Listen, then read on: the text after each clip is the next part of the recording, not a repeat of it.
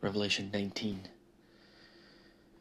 So this comes right after Babylon has fallen, and there's a lot of woe going over Babylon. And right after that, another voice is saying, um, Hallelujah, salvation, glory, and power belong to our God. And that's a there's a loud voice like a vast multitude saying that. And then there's an, an, another, they say a second time, Hallelujah, our smoke ascends forever and ever. And then the 24 elders and the four living creatures fall down and worship the one who is seated on the throne. And that happens, like, it should sound familiar, the 24 elders and the four living creatures. So that happens in uh, chapter 4, verse 10, and uh, 5, 8, and 7, 11. And so that's a that's interesting. Also, as I was going through this, I ran across the the other description of the four creatures in Ezekiel's account, which is in uh, chapter uh, Ezekiel one, chap uh, one verse five, and uh, and that's a it's interesting because it, it diverges a little bit, but I don't know. Trying to piece those pieces together was was interesting. I'm not gonna I'm not gonna go down that rabbit trail though. Go look it up. So uh, then this this really weird thing happens. So the the marriage of the lamb is announced, um, and then John he falls down at his feet to worship him.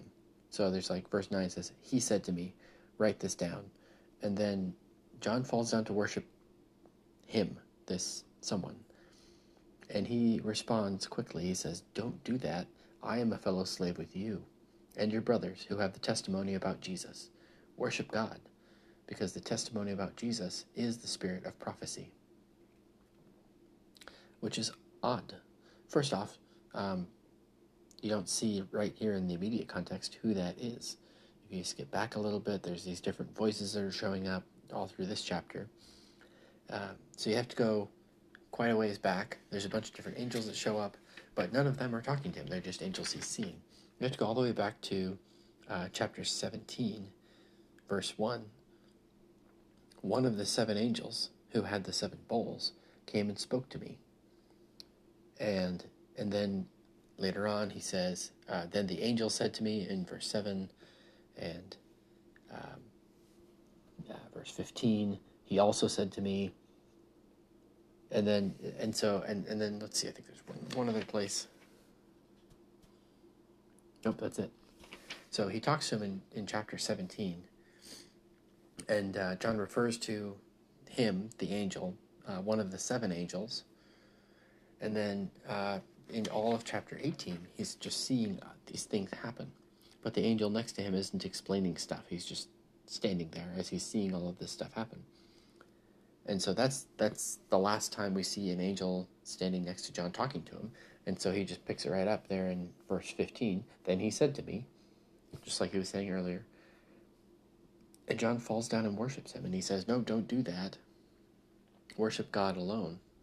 I'm just a servant like you.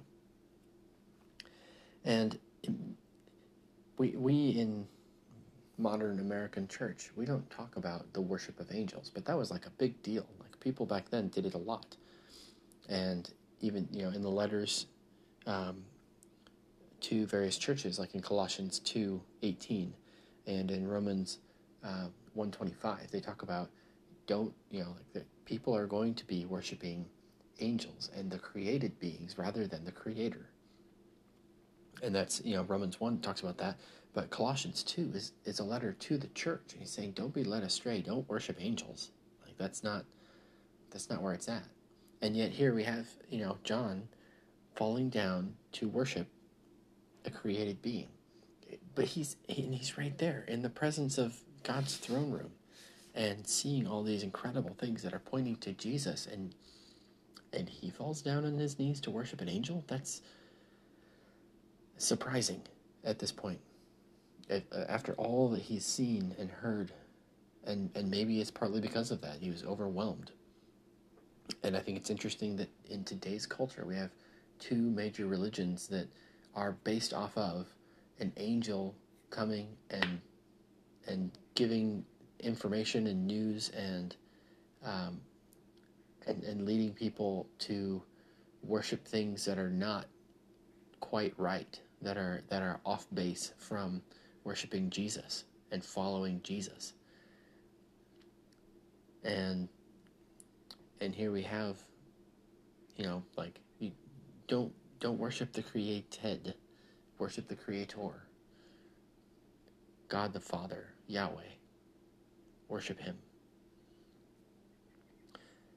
And then uh, John saw heaven open, and there was a white horse. And uh, this description is just, there's so much in here. Um, this white horse has a rider, and the rider is called Faithful and True. And he judges to make war. His eyes are like fiery flame, and on his head were many crowns. He had a name that nobody knew but himself, and he wore a robe dipped in blood. His name was the Word of God. The armies of heaven followed him on white horses wearing pure white linen. Notice that he has the blood on him already, but those who are following him don't.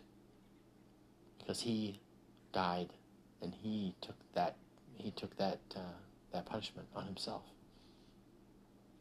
From his mouth came a sharp sword, so that it might strike the nations.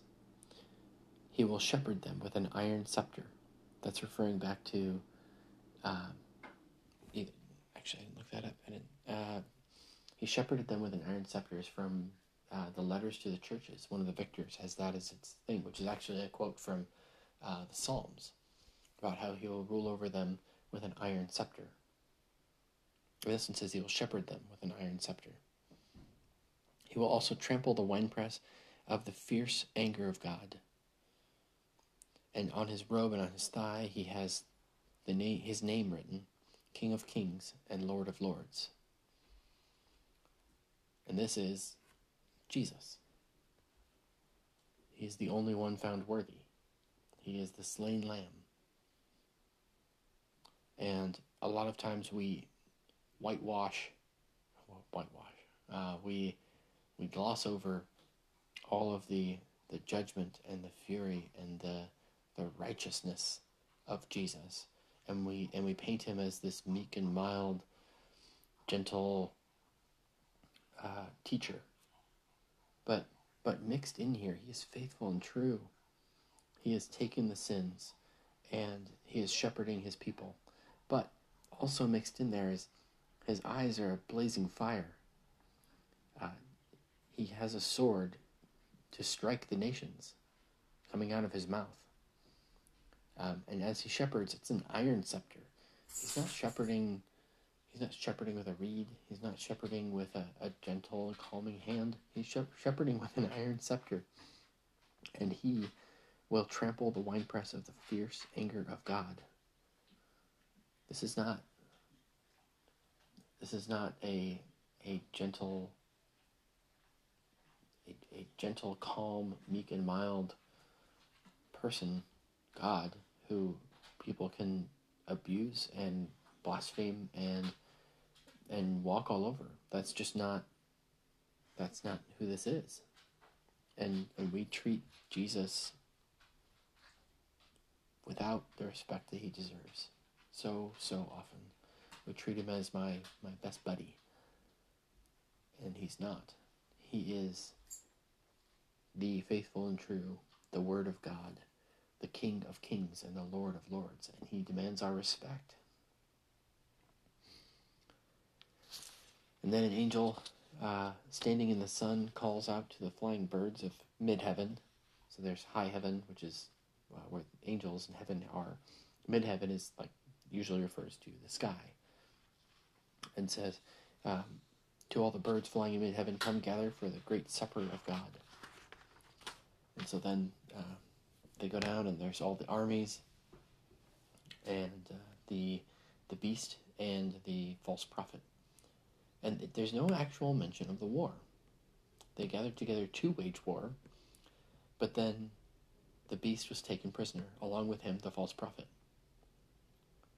Uh, and they were both thrown alive into the lake of fire that burns with sulfur and the rest were killed with the sword that came from the mouth of the rider on the horse, and all the birds were filled with their flesh. And I thought that was an odd way to finish that section. I mean, it's not really the finish of it. Right after that, um, the uh, Satan is bound. So this is so there's a it's referred to often as the unholy trinity, the beast, the false prophet, and then there's also the dragon, the the first beast. So uh, Satan is uh, that dragon, the devil, the the first uh, creature beast that comes out of the abyss. Uh, but then there's the the second beast, and then there's the uh, the false prophet. So that's the three of them. So two out of three in this section are captured in this battle and thrown into the lake of fire, and the rest, meaning the all the all the gathered armies, the kings, the commanders, and mighty men who, and and all of them who have come out to fight against uh, Jesus and and the saints, all of them were killed with the sword that came out of the mouth of the rider. I find that odd because they're in a battle. You would think that there'd be a fight of people with swords, or at the very least that he would, you know, drop fire on them or something. But he kills them with the the sharp double-edged sword that comes out of his mouth. And this is this is referring to just these last few verses, but but also if you, if you go way back to uh, Revelation one, uh, is part of his description. Um, in his right hand he had seven stars, and from his mouth came a sharp two-edged sword. His face was shining like the sun at midday. Uh, that's uh, chapter one, verse 12, uh, 16. And, and so I wonder, is if they are struck with the sword from his mouth, is that is that death for them, or is that that they are submitted by the word of God, and and they recognize that Jesus is the faithful and true. He is the King of Kings and that recognition is their conquering.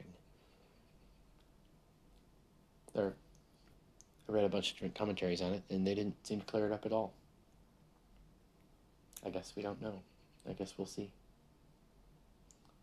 But we are to be submitted before Him, before the one who has many crowns, whose eyes are like fire, the one who is stained with blood, and his name is the Word of God. We are to be submitted before the Word of God, the one who is faithful and true, the one who is just. It's not our job to carry out justice um, and to uh, hold other people accountable here and now. It is, it is up to us to submit before Jesus and to allow Him to work. Hmm. As I say that out loud, He I also want to make clear that he uses people to exact justice.